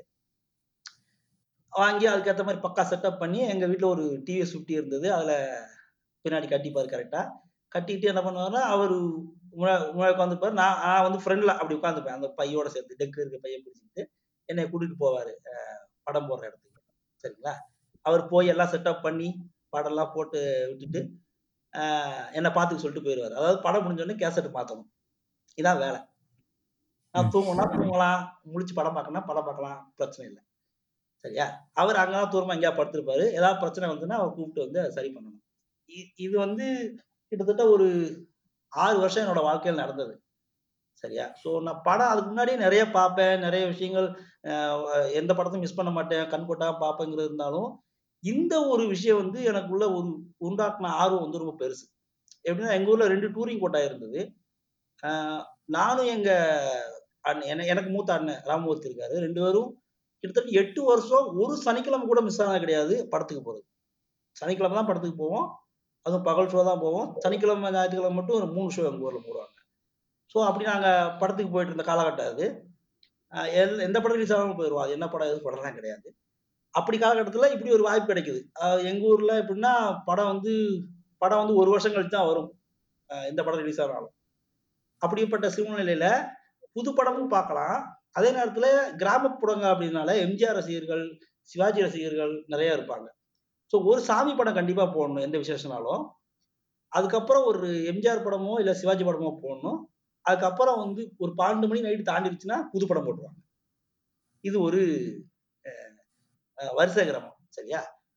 ஸோ. அப்படித்தான் அது ஆரம்பிச்சது. நான் வந்து ஒரு நாலு கேசட் கொண்டு போறோம் அப்படின்னா முதல்ல ஒரு பக்தி படம் திருவிளையாடலோ கந்தன் கருணையோ இல்லாட்டி திருவருட் செல்வரோ ஏதோ ஒரு பக்தி படம். அதுக்கப்புறம் கன்ஃபார்மா ஒரு எம்ஜிஆர் படம் இல்லாட்டி சிவாஜி படம் அது ரசிகர்களை பொறுத்தது. ஆஹ் அதுக்கப்புறம் வந்து ஒரு புது படம். ஸோ புது கேசட் வந்து எங்கே இருக்குன்னா விளாத்திக்குளம் இல்லாட்டி அருக்கோட்டையில் போய் வாங்கிட்டு வரணும். அதுவும் நான் தான் போய் வாங்கிட்டு வருவேன். அப்படி வாங்கிட்டு வந்ததுக்கப்புறம் என்னாச்சுன்னா ஒவ்வொரு தடவையும் போய் வாடகைக்கு வாங்கிட்டு வந்து அவங்களுக்கு வாடகை கொடுத்து அப்புறம் டிவி டேக்கு வாடகை வாங்கினா அந்த கணக்கு வந்து டேலி ஆகலை. ஸோ எங்கள் அண்ணன் என்ன பண்ணா ஒரு விசிஆரையா வாங்கணும் ஒரு ஆல்ரெடி ஒரு விசிபி இருக்கு. ஒரு விசிஆர் வாங்கி ஸோ அந்த புது கேசட் வாங்கிட்டு வந்து நாங்க என்ன பண்ணுவோம்னா எங்க கிட்ட இருக்கிற ஒரு பழைய கேசட்ல அந்த படத்தை பதிஞ்சுப்போம். ஸோ எங்க வீட்லயே அந்த புதுப்பட கேசட் இருக்கும். இப்போ அந்த புதுப்பட கேசட் வந்து ஒரு ஒரு புதுப்படம் வந்து அப்ப எப்படின்னா ஒரு மாசம் தான் டிமாண்ட் இருக்கும். அதுக்கப்புறம் டிமாண்ட் இருக்காது. அதுக்குள்ள எல்லாரும் பார்த்துருப்பாங்க.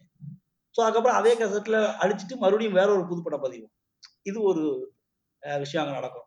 ஸோ அந்த பதிகிறது இது பண்றது எல்லாமே நான் தான் பண்ணுவேன். எங்க அண்ணன் என்கிட்ட கேசட் கொடுத்துட்டு போயிடுவான் ஸோ என்னாச்சுன்னா என்னையே அறியாம அந்த படிச்சுட்டு நல்லா படிக்கிற பையன் நான் ஃபர்ஸ்ட் டைம் எடுக்கிற பையன். பட் சேம் டைம் என்ன ஆச்சுன்னா இந்த சினிமாவை எனக்குள்ள என்னையே அறியாம ஊட்டிக்கிட்டே இருந்தாங்க. சரியா? எப்படின்னா ஸ்கூல்ல இன்டர்வல் டயத்துல பத்து நிமிஷம் தான் இன்டர்வல் காலையில எங்க அண்ணன் கேசட் வாங்கிட்டு கொடுத்துப்பான் மத்தியானம் கேசட் திரும்ப கொடுக்கணும். நான் கேசட்டை போட்டுட்டு ஸ்கூலுக்கு போயிட்டு அந்த இன்டர்வல் டயத்துல குடுக்குடு ஓடி வந்து ஒழுங்கா இருக்கா இருக்கா பார்த்துட்டு திரும்ப கேசட் எடுத்து எங்க அண்ணன் கொடுத்துட்டு நான் திரும்ப ஸ்கூலுக்கு போவேன். அந்த அளவுக்கு என்னையே அறியாம அந்த சினிமால வந்து ஒரு ஒரு ஈர்ப்பு அதெல்லாம் தன்னால வந்து அது உருவாக்கப்பட்டது. சுற்றுப்புற சூழ்நிலைகளும் சரி ஏற்கனவே இருந்த ஆசைகளும் சரி ஒன்னா சேர்ந்து அது வந்து என்ன அதுக்குள்ள தள்ளிச்சு.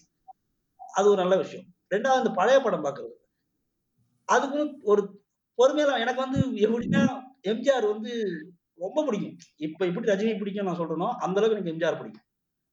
அவர் மேல அரசியல் ரீதியா என்ன வேணா யார் வேணா குத்து சொல்லிட்டு போட்டும். எம்ஜிஆர் ஸ்கிரீன்ல தான் நான் பார்த்துக்கிட்டே இருப்பேன். அது டவுட்டே கிடையாது. ஆனா எனக்கு சிவாஜி படங்கள் எப்ப பிடிக்க ஆரம்பிச்சது அப்படின்னா ஒரு பேட்டி படிக்கிறேன் ரஜினியோட பேட்டி. அது குமுகத்திலே இதுலதான் வந்தது. அதுல ரஜினி சொல்றாரு சிவாஜி கிட்ட இருந்தா ஸ்டேல கத்துக்கிட்டேன் அப்படின்னு. எனக்கு ஆச்சரியம். என்னடா நாம வந்து எம்ஜிஆருக்கு அடுத்து ரஜினின்னு சொல்லிட்டு இருக்கோம். இந்த நான் சிவாஜி கிட்ட இருந்து ஸ்டேல கத்துக்கிட்டேன்னு சொல்றாரு. அப்படியாடா சிவாஜி பண்ணிட்டாரு? அப்படின்னு எனக்கு ஒரு பயங்கர ஆச்சரியம். அதுக்கப்புறம் தான் அவர் படங்களே வேற ஒரு விதமா பார்க்க ஆரம்பிச்சேன் அப்பதான் எனக்கு தெரிஞ்சது தெய்வமான இந்த சம்பவம் நடந்த மறுநாள் தெய்வமான படம் பார்க்கறேன் நானு. எனக்கு அப்பதான் புரிஞ்சது ஓ இந்த ஆள் இதெல்லாம் வந்து ரஜினி பண்ணிருக்காரு இந்த மாதிரி இந்த மாதிரி நடக்கிறது இந்த மாதிரி இது. அப்படி எனக்குள்ள வந்து ஒரு புது உலகமே திறந்தது.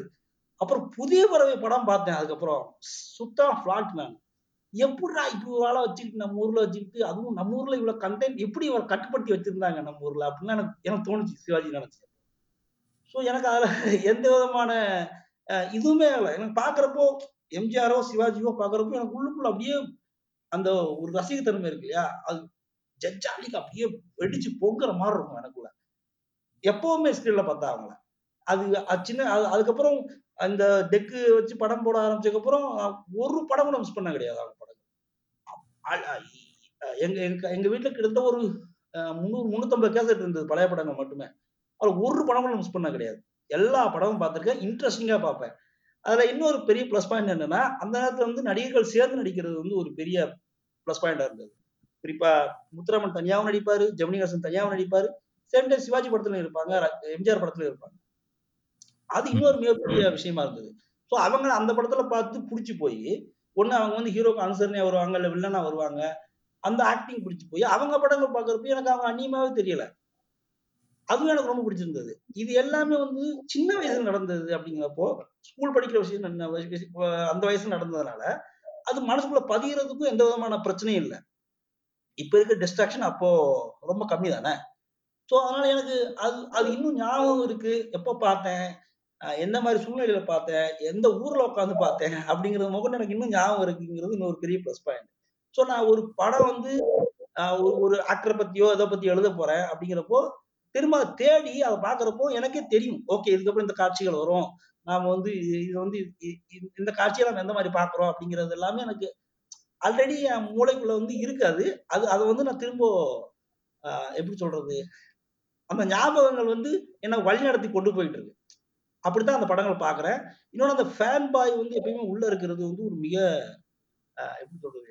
அது நம்மள நாமளே கொண்டாடிக்கிற ஒரு விஷயமா இருக்கும். எம்ஜிஆர் சண்டை போடுறப்போ, ஒரு வால் சண்டை போடுறப்போ நான் மயங்கிருவேன் அப்படியே. எம்ஜிஆர் வாள் சண்டை விட ஒரு எப்படி சொல்றது? எனக்கு போதை கொடுக்க வேண்டிய விஷயம் எதுவுமே கிடையாது. 1001 நான் எத்தனை தடவை பார்த்தோம்னு எனக்கே தெரியாது. அந்த மாதிரியான ஒரு ரசிகன் நானு அப்படிங்கிறது ஒரு பெரிய இது. அதே மாதிரி சிவாஜி ஸ்கிரீன்ல வந்து நிக்கிறப்போ, இப்போ உதாரணத்துக்கு துலாபாரம் படம் பாத்தீங்க அப்படின்னா, நீங்க சோக சுவை தான் அது படம் ஃபுல்லாவே. அழுதுட்டே இருப்பீங்க. என் என் கூட உட்கார்ந்து படம் பார்த்துட்டு இருந்தது எங்க அண்ணன் பொண்ணு. அப்போ அவளுக்கு 5 வயசுன்னு நெனைக்கிறேன். அந்த படத்துல வந்து பிள்ளைங்க பிச்சை எடுக்குங்க. ஒரு எதிர்பாராத சம்பவத்தால. அந்த அந்த காட்சிய பார்த்துட்டு இவங்க அழுகுறா. குலுங்கி குலுங்கி பாப்பா. சரியா? எனக்கு.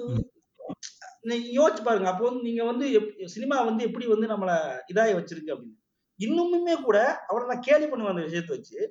அப்போ உனக்கு ஞாபகம் இருக்கா? அந்த படம் பாக்குறப்போ நீ பயங்கரமா அழுதி அப்படிங்கிறப்போ அவளுக்கு அப்பயே கண்ணீர் வந்துடும் ஆமா சித்தப்பா ரொம்ப வருத்தமா இருந்துச்சு சித்தப்பான்னு சொல்லி இப்பவும் அதை அதை நினைச்சா கண்ணீர் வந்துரும். ஸோ எனக்கு என்ன மேட்ரு அப்படின்னா, எனக்கு எனக்கு சினிமா பிடிக்கும் தமிழ் சினிமா ரொம்ப பிடிக்கும் கிளாசிக் படங்கள் ரொம்ப பிடிக்கும்னு அது ஒரு ஒரு ஒன் பை ஒன்னா சொல்லிட்டு போயிட்டா இருக்கலாம். அந்த வகையில எனக்கு அந்த படங்கள் போர் அடிக்கிறது எல்லாம் என்ன அது வந்து மீண்டும் மீண்டும் என்ன என்னோட பாலியத்துக்கு கூட்டு போகுது. என்னோட பழைய ஞாபகங்களுக்கு கூட்டு போகுது.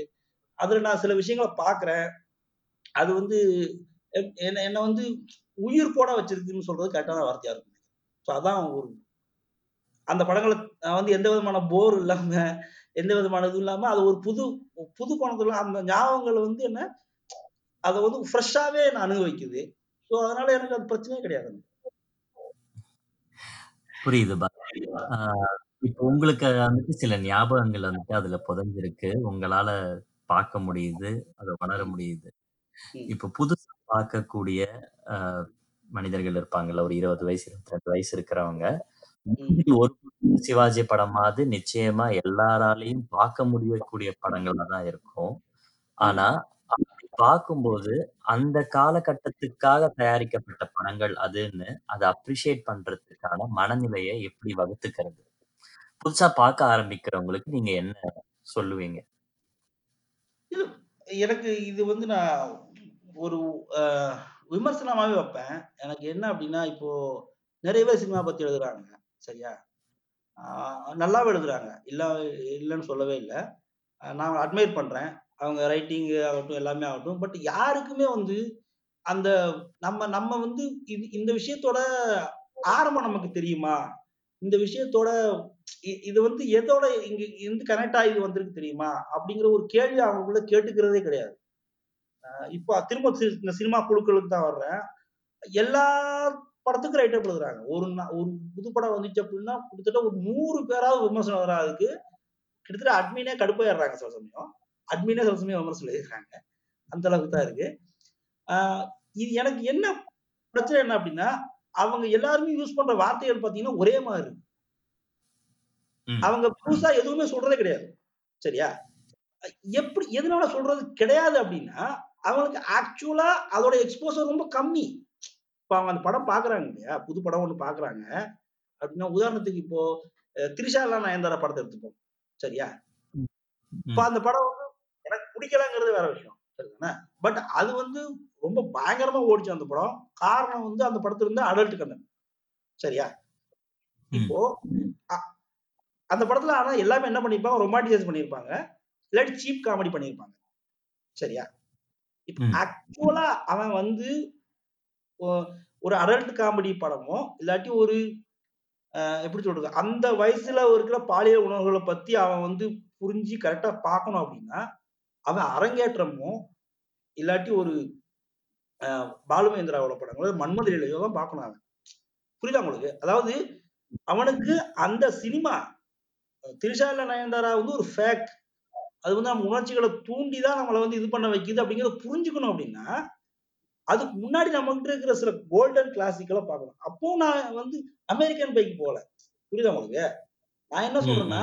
நம்ம கிட்டயே அதுக்கான எல்லா விதமான விஷயங்களும் ஆல்ரெடி எடுத்து வச்சிருக்கோம். சரியா? நீ அத கரெக்டா பார்த்திருந்த, அத கரெக்டா எடுத்திருந்த, அவன் சொல்ல வர விஷயத்த புரிஞ்சிருந்த அப்படின்னா, உணர்ச்சிகள் மாதிரி படங்கள் சொல்றேன் சரிங்களா? ஆஹ் அத பண்ணியிருந்தான் அப்படின்னா, அவனுக்கு த்ரிஷால நயன்தாராவை பார்க்குற விதமே வேற மாதிரி இருந்திருக்கும் அவனுக்கு. ஸோ நாம இப்போ வந்து அவனுக்கு அந்த அந்த காலகட்டத்துல இருக்கவனுக்கு அந்த படம் போர் அடிக்கும். அவன் பழைய படங்கள் பார்க்கறதுக்கு அவனுக்கு அது செட் ஆவாது. அவன் மைண்ட் செட் ஆவாதுங்கிறது எப்படி நாம அவனுக்கு புரிய வைக்கணும் அப்படின்னா, இந்த பாருப்பா, நீ த்ரிஷால நயன்தாரா படத்த கொண்டாடுறதுலாம் எனக்கு பிரச்சனையே கிடையாது. சரியா? ஆனா இதே அடல்ட் விஷயங்கள, இதே இந்த பருவத்துல என்னென்ன நடக்கும், எந்தெந்த மாரி விஷயங்கள் வரும் அப்படிங்கிறத, ஒரு உணர்ச்சிகள்லயோ, ஒரு அரங்கேற்றத்திலயோ தெளிவா அவன் எடுத்து வச்சிருக்கான்ப்பா ஆல்ரெடி. நீ அத பார்த்துட்டு இத கொண்டாடு." அப்படிங்கிற ஒரு புரிதல அவனுக்கு கொண்டு வந்து நம்ம குடுக்கணுங்கிறது தான் என்னோட ஒரே ஆசை. எப்பவுமே. சரிங்களா? ம். அதனால தான் ஒவ்வொரு தடவையும் ஏதாவது ஒரு படத்துக்கு விமர்சனம் எழுதுறப்போ, என்னை அறியாமயே ஒரு பழைய படத்த ரெஃபரன்ஸா நான் வச்சுருவேன். முதல் 2 வரியிலேயே. சரிங்களா? இந்த மாரியான ம். படங்கள் வந்திருக்கு. இந்த மாரி படங்கள் இருந்திருக்கு. ஸோ அது அதனோட தொடர்ச்சியா நம்ம இத பார்க்க முடியும். அப்படிங்கிற வரிகள் ஆட்டோமேட்டிக்கா வர்றதுக்கு காரணமே, அந்த புரிதல நாம அவனுக்கு குடுக்கணும் அப்படிங்கிறதுக்காக தான். பட் அத அவன் புரிஞ்சுக்கிறதுக்கு எக்காரணம் கொண்டும் தயாரா இல்ல. இது ரொம்ப வருத்தப்படக்கூடிய விஷயம். அவன் ட்ரை பண்ணவே ரெடியா இல்ல. சரியா? அவன் அந்த நேரத்துல என்ன பண்றான் அப்படின்னா, செக்ஸ் எஜுகேஷன் பார்த்துட்டு, Ilaiyaraaja meets sex sex education video போட்டுட்டு இருக்கான். இது இது இது வந்து எனக்கு எப்படி சொல்றதுன்னு எனக்கு தெரியல எனக்கு. சி உன்கிட்ட ஆல்ரெடி செக்ஸ் எஜுகேஷனுக்கு இணையான கிளாசிக் வச்சிருக்கோம் நாம அப்படிங்கிறாங்க. நீ. அத எப்படி பார்க்குறங்கிறத நீ வந்து எப்படி சொல்றது? இப்போ எந்த ஒரு துறையா வேணா எடுத்துப்போம் நாம. சரியா? ஒரு துறைய நான் இப்போ ரோடு கன்ஸ்ட்ரக்ஷன்ல இருக்கேன் அப்படின்னா, எனக்கு வந்து மொத மொத ரோலர் எப்ப பண்ணாங்கன்னு, எந்த வருஷத்துல பண்ணாங்கன்லாம் தெரிய வேண்டிய அவசியம் இல்ல. சரியா? பட் முதல் ரோலர் எப்படி இருந்ததுன்னு எனக்கு தெரியும். அப்போ வந்து இப்ப இருக்கிற மாரி இன்ஜின் இருக்காது. இப்ப இருக்கிற மாரி அந்த ஆப்பரேட்டிங் சிஸ்டம்ஸ் இருக்காது. புரியுதா? But still. எனக்கு அத பார்க்குறப்போ ஒரு ஃபேண்டஸி இருக்கும். ச்சே! இந்த மாரி இந்த ரோலர் இப்படி கூட ஓடியிருக்கேடா! அப்படின்னு ஒரு நீங்க ஒரு வேலையில இருக்கிறப்போ உங்களுக்கு தோணுமா? தோணாதா? நீங்களே இப்போ ஒரு சிஸ்டம் ஓரியன்டடா ஒரு ஆள் இருந்தீங்க அப்படிங்களா, மொத முதல் சூப்பர் கம்ப்யூட்டர் வந்து ஒரு ரூம் ஃபுல்லா அடைச்சுக்கிற இடத்த பிடிச்சிருந்தது. அப்படிங்கிறப்போ உங்களுக்கு அந்த. அந்த கம்ப்யூட்டர் பார்க்கறதுக்கு உங்களுக்கு வாய்ப்பு கிடைக்க வச்சுக்கோ. நீங்க நீங்க மாட்டேன்னு சொல்லுவீங்களா? கண்டிப்பா மாட்டேன்னு ஆ. சொல்ல மாட்டீங்க. நீங்க போய் பார்ப்பீங்க அத. என்னதான் அப்படி இருக்குடா அதெல்லாம். உண்டா இல்லையா? சேம். சினிமாக்கே இது அப்ளை ஆகக்கூடாதுங்கிறேன். அத பத்தி நீ எழுத ஆரம்பிக்கிற. அத பத்தி நீ எழுத. ஆசைப்படுற. அத விரும்புற நீயி. அதுல உன்னோட நேரத்த செலவழிக்கிற. அப்படிங்கிறப்ப நீ எதுக்கு அத தெரிஞ்சுக்க ஆசைப்பட மாட்டீங்க? எது உன்ன தடுக்குது? அது எப்படி நீ அடாப்ட் ஆக மாட்ட? இவ்வளத்துக்கும் அது இதான படம். நான் சொல்றதுலாம் கிளாசிக். அது அந்த காலத்துல வந்து மதிக்கப்பட்ட ஒரு விஷயம். சரிங்களா? அத நாம ஏன் இதுல கொண்டு வரக்கூடாதுங்கிறேன் நானு. ஸோ நம்மளோட எல்லா படங்களும் இப்போ வரக்கூடிய புது ட்ரெண்டுங்கிறதுக்கு எல்லாத்துக்குமே வேர் ஒண்ணு ஏற்கனவே இருக்கு. ஸோ அத நோக்கி நம்ம பயணப்பட்டு நம்ம பார்த்தாக்க நம்மளால பழைய படங்கள் பார்க்க முடியும். கண்டிப்பா. இன்னொரு உதாரணம் சொல்லுவேன் நான் இதுல. என்னன்னா, இப்போ ஒரு கேங்ஸ்டர் படம் வருதுன்னு வச்சுக்கோ. சரியா? காட்ஃபாதர் உதாரணம் காட்ட தெரியுது. 1972ல வந்த காட்ஃபாதர். புரியுதா உங்களுக்கு? அத உனக்கு. உதாரணம் காட்ட தெரியுது. சேம் தமிழ்ல அப்படி ஒரு படம் இருந்தா என்ன என்ன குறைஞ்சு போச்சு? அப்படிங்கிறேன் நானு. உனக்கு அந்த உணர்வு குடுக்கும் அப்படிங்க. எவ்வளவு கிளாசிக் படங்கள் பார்த்து டெய்லி எழுதுறாங்க. டோலாங்கிரி 1950ஸ்ல வந்த படம். அது மாரி கோர்ட்டும் ட்ராமா வந்ததே கிடையாதுங்கிறான். சரியா? பட் அவன்ட்ட பராசக்தி கிளைமாக்ஸ் கோர்ட் சீன முழுசா உட்கார்ந்து பா அவ்வளவுதான் பார்க்க முடியும். முழு படத்தையும் பார்க்க மாட்டாங்க. அதெல்லாம் கேட்டா வசனம் நல்லா இருக்குமா? சரிங்களா? அப்போ சொல்ல வர்றத புரிஞ்சுக்க மாட்டாங்க. இந்த. பிரச்சனையும் இருக்குங்கிறேன். மிகப்பெரிய எக்ஸாம்பிள் இது. இது எல்லாருக்கும் சேரும். பழைய படங்கள் பாக்குறதுக்கான அந்த ஒரு சின்ன ஸ்பேஸ் மட்டும் நம்ம எடுத்துக்கிட்டு உட்காந்து பார்த்தோம்னா, நம்மளால ஈஸியா பார்த்துற முடியும் அப்படிங்கிறத எடுத்துக்கிறேன். தேங்க்ஸ் பாலா. என்னோட அடுத்த ஆச்சரியம் உங்ககிட்ட என்னன்னா, ஒரு கட்டத்துக்கு மேல நீங்க தொடர்ந்து எழுதிட்டே இருந்தீங்கன்னா, அடுத்தவங்க எழுதுறது வந்துட்டு ஓரளவுக்கு தான் நம்மளால படிக்க முடியும். ஏன்னா, இப்போ உங்களுடைய பாதிப்பு சில பேர்கிட்ட இருக்கிறத நீங்க கண்கூட பார்க்கலாம். நீங்க பேர் சொல்ல வேணாம். அதே மாதிரி நெறைய பேருக்கு அந்த பாதிப்புகள் இருக்கும்போது, நம்ம எழுதுற மாரி தானடா இருக்குன்னு சொல்லி படிக்காம விட்டுருவாங்க. ஆனா, நீங்க இப்படி தொடர்ந்து எழுதிக்கிட்டே எப்படி எல்லாரையும் கவனிக்க முடியுது? ஏன்னா, நீங்க வருஷா வருஷம் எவ்வளவோ பேர் சஜெஸ்ட் பண்றீங்க. இந்த துறையிலேருந்து இவங்க இருக்காங்க. டாக்டர்ஸ் இப்படி எழுதுறாங்க. சைக்காலஜிஸ்ட் இப்படி எழுதுறாங்க அப்படின்னு. தொடர்ந்து அதுக்கான நேரத்தையும் கொடுத்துக்கிட்டே எப்படி உங்களால இந்த பயணத்தை தொடர முடியுது? இதுல என்னன்னா எனக்கு ஆக்சுவலி இதுல வந்து ஒரு வருத்தமும் இருக்கு. நான் நிறைய படிக்கிறேன் முதல்ல. சரியா? என்னோட சினிமா எவ்வளவு தூரம் பார்த்தனோ, அத விட அதிகமா படிச்சிருக்கேன். லைப்ரரிஸ்ல லைப்ரரி தான் என்னோட வாழ்க்கையா இருந்தது ஒரு காலகட்டத்துல. வேற எந்த வேலையும் பார்க்காம. லைப்ரரியில வந்து ஒரு ஒரு குமாஸ்தா என்ன வேலை பார்ப்பாரோ, எல்லா வேலையும் நானும் பார்ப்பேன். எங்க ஊர் லைப்ரரியில அ புக் வாங்கி என்ட்ரி போடுறதுல ஆரம்பிச்சு, முதல் புக் பிரிச்சு வாசகம் உணர்ற வரைக்கும் எல்லா வேலையும் பார்த்துருக்கேன் நானு. நான் நெறைய படிப்பேன். எனக்கு படிக்காம எனக்கு வந்து இதே எப்படி சொல்றது? அந்த நாளே முடியாது. ஏதாவது ஒண்ணு படிச்சிரணும் எனக்கு. அந்த மாரியான ஒரு வாழ்க்கை வாழ்ந்துட்டு இருந்தேன் நானு. பட் அது எப்படி அது Facebook வந்து அத என்ன அத கெடுத்து விட்டுச்சா? இல்ல நல்லதாக்கிச்சான்னு எனக்கு தெரியல. இப்போ எனக்கு ஒரு புஸ்தகம் எடுத்து படிக்கிற நேரம் கம்மியாயிருச்சு. சரியா? பட் எடுத்தா. முடிக்காம இருக்க மாட்டேன். அது ஒண்ணு. புஸ்தகம் எடுத்து படிக்கிறாங்க ஸோ எனக்கு ஃபேஸ்புக் வந்து அதை கொஞ்சம் ஈக்குவல் பண்ணுது. ஏன்னா, இங்க வந்து பலதரப்பட்ட மனிதர்களை பார்க்க முடியுது. இன்னொன்னு ஒரு புக் படிக்கிறீங்கன்னு வச்சுக்கோங்க நீங்க. படிச்சுட்டு இருக்கிறப்போ உங்களுக்கு வந்து அதுல ஒரு தப்பு தோணுது. ஒரு லாஜிக் மிஸ்டேக் தோணுது. இல்லாட்டி ஒரு ஒரு பிரச்சனை இருக்கு அந்த இடத்துல. சரியா? சொல்ல வந்த விஷயத்துல. அப்படிங்கிறப்போ உங்களால வந்து யார்ட்டையும் சொல்ல யார்ட்டையா ஃப்ரெண்ட்ஸை சொல்லிக்க முடியும் உங்களால. இந்த மாதிரி அந்த புக் அதுவும் அவனும் அந்த புக்கை படிச்சிருக்கணும். சரியா? அப்பதான் அந்த ஒரு கான்வர்சேஷன் கரெக்டா இருக்கும். நம்ம சொல்லாத அவனுக்கு புரியும். அப்படிங்கிற ஒரு நிலைமை பட் ஃபேஸ்புக்ல என்னன்னா, இப்போ வந்து ஒருத்தவங்க ஒரு பெரிய பதிவு போடுறாங்க. ஒரு கதை எழுதுறாங்க. இல்லாட்டி ஒரு துறையை பத்தி ஒரு பதிவு போடுறாங்க. ஒரு புலம்பல் பதிவோ கூட இருந்துட்டு போட்டோம் சரியா? பட் அதுல உங்களுக்கு இந்த மாரியான லூப் ஹோல்ஸ் தெரிஞ்சதுன்னா, அதுல உங்களுக்கு இந்த மாதிரியா பிரச்சனைகள் இருந்தது அப்படின்னா, உங்களால உடனே அதை சொல்ல முடியும். கமெண்ட்ங்கிற ஒரு ஆப்ஷன் மூலமா. சரியா? ஸோ, ஒண்ணு ஒரு ஒரு விஷயத்த புதுசா படிக்கிறதுனால, தனிப்பட்ட முறையில நீ உங்களோட அறிவு வளருதுன்றது ஒரு விஷயம். 2வது அதுல இருக்கிற பிரச்சனைகள உங்களால உடனுக்குடனா சொல்லவும் முடியுங்கிறது ஒண்ணு. அத விட பெஸ்ட் விஷயம் என்ன அப்படின்னா, அதுல நல்லது இருந்துச்சு, அது சூப்பரா இருந்தது அப்படின்னா, உங்களால மனம் விட்டு உங்களால பாராட்ட முடியும் நேரடியா. புரியுதா? இப்போ நீங்க நேரடியா நீங்க மனசு விட்டு பாராட்டுறப்போ, அத நீங்க எழுதுவதற்கும் ஒரு மிகப்பெரிய பூஸ்ட் குடுக்குறீங்க. சரியா? எனக்கு பூஸ்ட் கொடுத்தா வளர்த்தாங்க Facebookல. சரியா? நான் ஒரு ஒரு கட்டுரை எழுதுறேன். மாத்திருபூமி அப்படிங்கிற ஒரு கட்டுரை வந்து இன்னும் என்னோட அடையாளம். சரியா? அதுக்கு அது அது வந்து நான் அப்பதான் ஒரு 10, 15 லைக் வாங்கிட்டு இருந்தவன். இது வந்து லைக் கணக்கு சொல்றேன்னு பட் அது வந்து ப்ராக்டிக்கலா அந்த விஷயத்த நான் சொல்றேன் அந்த ஒரு மாத்திருபூமி படத்தை பத்தி நான் எழுதுனதுக்கு அப்புறம், எவ்வளவு பேர் வந்து எனக்கு தனிப்பட்ட முறையில ஃபோன் பண்ணி பாராட்டினாங்கன்னு எனக்கு தெரியும். அது எனக்கு எவ்வளவு பெரிய பூஸ்டா இருந்தது. அதுக்கப்புறம் நான் நிறைய எழுதுறதுக்கு அது எவ்வளவு பெரிய காரணமா இருந்ததுங்கிறது பர்சனலா எனக்கு தெரியும்.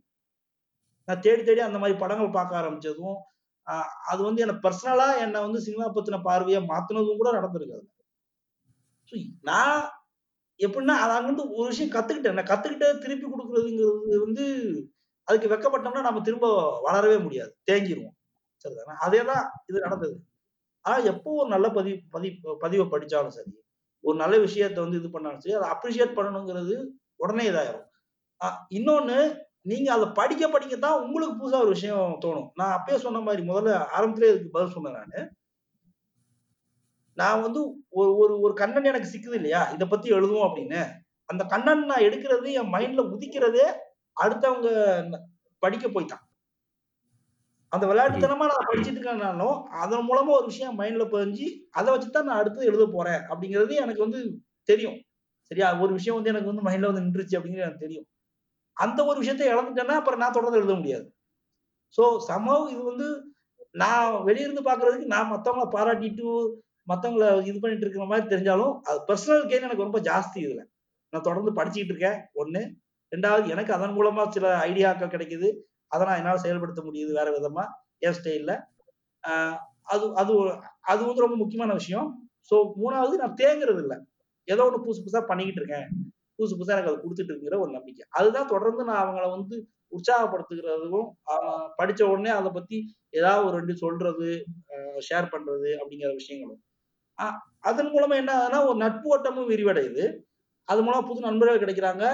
அவங்க நம்ம கிட்ட வந்து புது விஷயங்கள் கேட்கறாங்க. இது இப்படி பண்ணலாமா? அப்படி பண்ணலாமான்னு.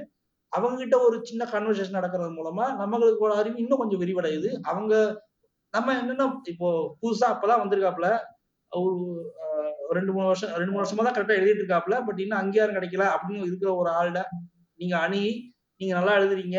இந்த விஷயம் நல்லா இருக்கு அப்படின்னு நீங்க சொல்றப்போ, வர்ற அந்த பாசிட்டிவ் வைப்ரேஷன் அது அது அது வந்து ரொம்ப பியூட்டிஃபுல்லான ஒரு விஷயம். எனக்கு அது அது எப்படி சொல்றது? ஒரு போதை மாதிரி அது. சரிங்களா? ஸோ அது நல்லாவும் இருக்கு. அதன் மூலமா எனக்கு ஒரு நல்ல நட்பு வட்டம் கிடைச்சிருக்கு. இப்போ நான் இருக்கிற ஒரே ஒரு ஃபேஸ்புக் குரூப்ல மட்டும் தான். அந்த குரூப்ல இருக்குன்னா அவங்க எல்லாருமே அந்த மாதிரி பழக்கமானவங்க தான். அந்த மாதிரி என் கூட அவங்க சேர்ந்தவங்க தான். ஸோ அவங்க எல்லாம் இப்போ நண்பர்களா இருக்கும் அ கொண்டு பகிர்ந்துக்கிறப்போ அவங்களுக்கு புரியுது சில விஷயங்கள். நம்ம வந்து ஃப்ரீயா இருக்க முடியும் அவங்ககிட்ட. ஃப்ரீயா சில விஷயங்கள் சொல்ல முடியும் அப்படிங்கிறது எல்லாமே அது மூலமா சாத்தியமா இருக்கிறப்போ, அந்த சுகத்தை நான் விட்டுற மாட்டேன் இல்லையா சீக்கிரம். ஸோ அதுதான் தொடர்ந்து இந்த விஷயத்த பண்ணிட்டே இருக்கிறது ஒரு ஒரு நல்ல ரசிகன் வந்துட்டு ஒரு சிறந்த படைப்ப உருவாக்க முடியுங்கிறது என்னோட நம்பிக்கை. நீங்க ஒரு நல்ல ரசிகனா இருந்து அதே தலைப்புல ஒரு புத்தகமும் வெளியிட்டீங்க. இந்த ரசிகன் அப்படிங்கிற ஸ்டேஜ்ல இருந்து அப்கிரேட் ஆயி ஒரு படைப்பாளியா ஆகுறதுக்கான முயற்சிகள் நீங்க எடுத்துட்டீங்களா? ஒரு படைப்பாளி பாலாவ பார்க்க முடியுமா? ஆ ரொம்ப பெரிய கேள்வி இது. எப்படி சொல்றது? ரொம்ப கஷ்டமானது கூட. எனக்கு வந்து எல்லாத்துக்கும் அது ஆசை இருக்கும். படைப்பாளி இப்போ வந்து இந்த ஆகாரசிகன் புக் வந்ததே கூட ரொம்ப ஒரு ஆக்சிடென்டலான ஒரு விஷயம் தான். தற்செயலா ஒரு கமெண்ட் போட்டு அதுக்கு அவங்க கேட்டு ஒரு வாரத்துல ரெடியான புக்கு சரியா? கண்ணன் இருக்கா? இருக்கு. எழுது ஏற்கனவே எழுதுனதா? ஆமா. ஓகே. அதை தோத்துருவோம். அப்படிங்கிற ஒரு ஐடியால தொகுத்து போடப்பட்டது அதுவே. சரி அது ஒரு படைப்புன்னு வச்சுக்கிட்டோம்னா. ஸோ அது கூட முழு திருப்தி இல்லை எனக்கு என்ன அப்படின்னா, எனக்கு ஒரு நாவல் எழுதணும்னு ஆசை. நான் என்னோட நோக்கமே அதுவாக தான் இருந்தது. நான் முத முத பிளாக் ஆரம்பிச்சப்போ. நாம வந்து இந்த சிறுகதைகள்லாம் எழுதிருவோம். அந்த சிறுகதைகள்ல ஒரு தொடர்ச்சி இருக்கும். அதை வச்சு நாம ஒரு நாவல் எழுதுறோம். அப்படிங்கிறது தான் என்னோட பிளானு. நான் அப்படித்தான் அந்த கதைகளை எழுதினேன். ஸோ முதல்ல. இது அவுட் ஆஃப் சினிமா. சரிங்களா? அது முழுக்க முழுக்க நான் வேலை பார்த்த பீகாரை பத்தின ஒரு பதிவா இருக்கும் அது. அது அது வரும். எப்பயாவது ஒரு நாள் கண்டிப்பா வந்துடும் அது. அது வந்து என்னோட எப்படி சொல்றதுன்னா, என்னோட முதல் அட்டம்ப்ட் அதுவா தான் இருக்கும். பெரிய அட்டம்ப்ட் ஒரு படைப்பு அப்படிங்கிற மாதிரியான ஒரு துணி ஒரு பேர் கொடுக்கணும் அதுக்கு அப்படின்னா, அதுதான் முதல்ல இருக்கும். சரியா?